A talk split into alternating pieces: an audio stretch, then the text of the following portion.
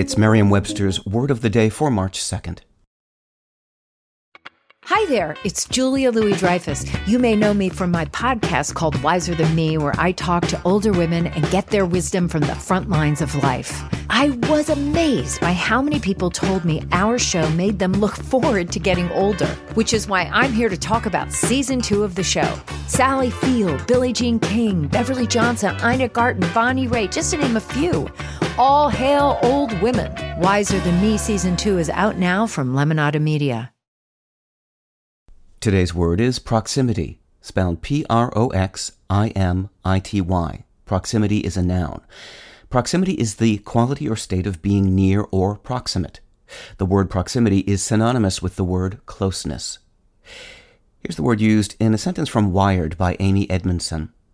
Research on employee proximity conducted at the Federal Reserve Bank of New York found that sitting near senior colleagues led junior engineers to learn more and be less likely to leave their jobs, an effect that was particularly pronounced for women and younger employees.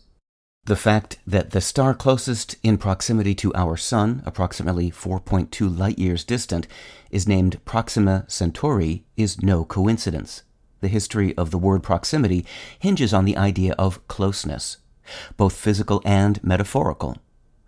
English speakers borrowed the word from Middle French, which in turn acquired it from the forms of the Latin adjective proximus, meaning nearest or next.